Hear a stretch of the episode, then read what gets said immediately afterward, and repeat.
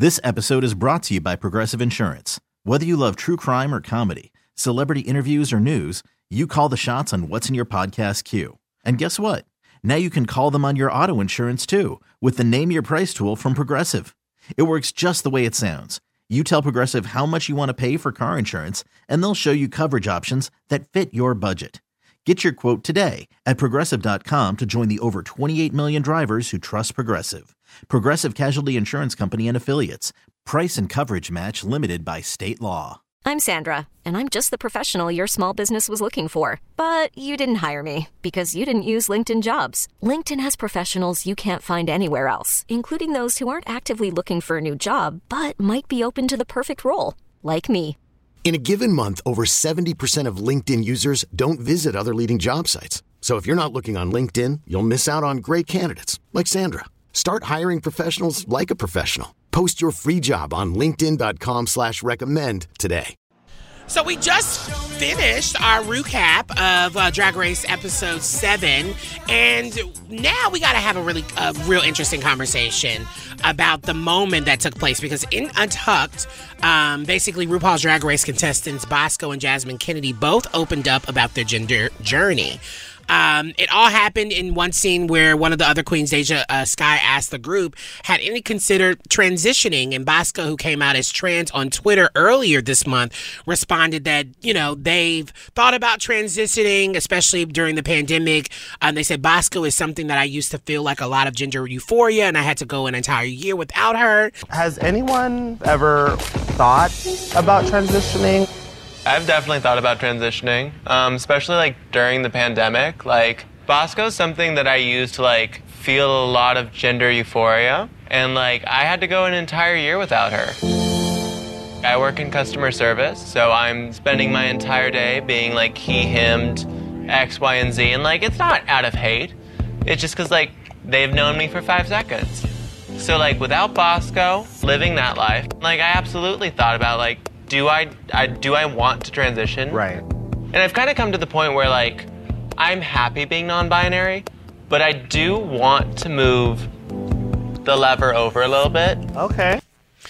And I think it's really beautiful that Untucked has reached this level where we're seeing these important conversations about gender identity happening in such a big way.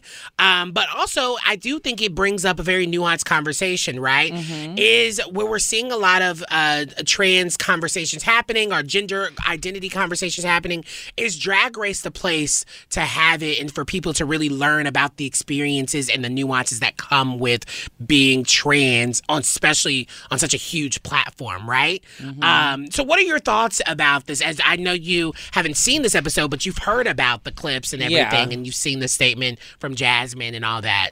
So here's the thing. I see kind of both sides of this. Part of me is, most of me is, of course, celebrating anyone who steps into their identity. However, I think having these conversations on a platform like Drag Race, which we should admit that Drag Race has moved from Logo to VH1, which then garners a different audience. And one could argue a more broader audience, right? Oh, for sure. Right? It most definitely got bigger once it moved. And so there's a conflation, a dangerous conflation, I think, that can happen with some of these conversations happening on Drag Race, considering that drag is an art form, it centers performance and essentially dress up. We see part of the dichotomy of Drag Race is we see men in confessionals and then, women on the catwalk and in the workroom and getting ready and things like that. And so to me, it can kind of muddy the waters, especially when drag is essentially, like I said, you showing your peacock feathers, you dressing up. Yeah. And transness is not that. Transness is not a costume. Transness is not a lip sync. You're worried that the practice of drag is getting conflated with trans. It can be. With transness. It can be. And that's not to say that trans women, trans people cannot be drag performers. Right. But I think due to, reality TV and how things are produced and how things are edited, sometimes the nuances of that can be stripped away and it looks very black and white. And that conflation can be dangerous. So we have a clip of Jasmine in the midst of her her moment, the very emotional ride. Here's that.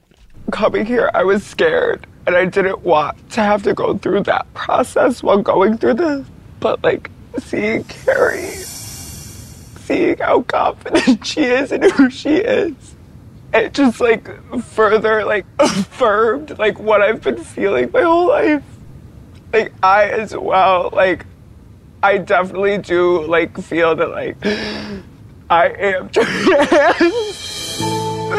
I mean, the chills coming from that moment, watching that in real time, it was a very emotional ride. And Carrie is another contestant who, before, when the season 14 dropped, we were celebrating how we saw two openly trans women, Cornbread I was and here that Carrie, day. Uh-huh. You know, being highlighted on this season. And now we're seeing there's way more trans women on this season. And we're seeing that Carrie Colby actually had a role in the affirming process. Like possibility model. Yeah, the affirming process for Jasmine Kennedy. And I don't want to take away from, like I said, everyone, this is very important. And I love that. So the truth of the matter is some girls find their womanhood through drag. Yeah.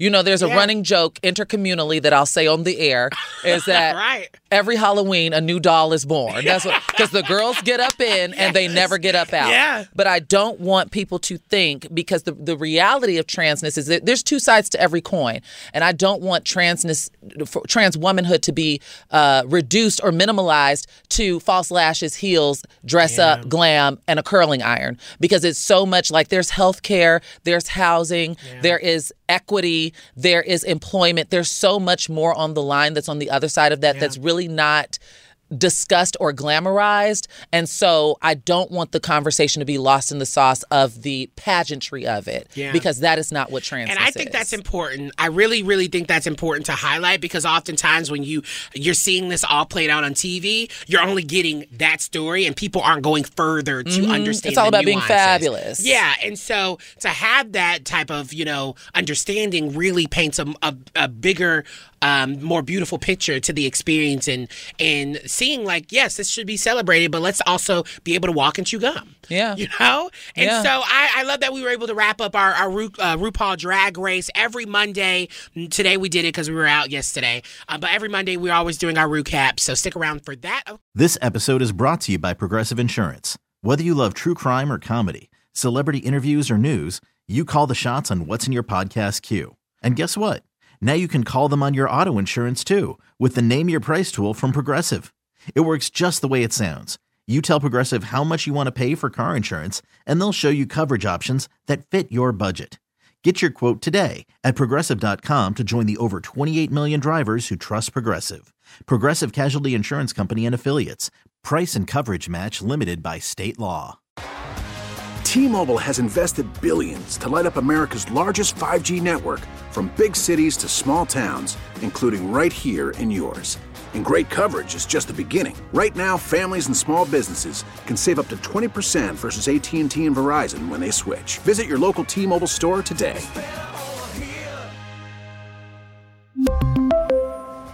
Plan savings with 3 lines of T-Mobile Essentials versus comparable available plans. Plan features and taxes and fees may vary. Protect your vehicle's engine with a full synthetic oil change and save with Mobil 1 at O'Reilly Auto Parts. Purchase 5 quarts of Mobil 1 full synthetic motor oil and receive a $10 O'Reilly gift card after rebate. See store for details. With your Mobil 1 purchase, you'll also receive 2 times points during Old Rewards Bonus Points Month at O'Reilly Auto Parts. Oh, oh, oh, O'Reilly Auto Parts.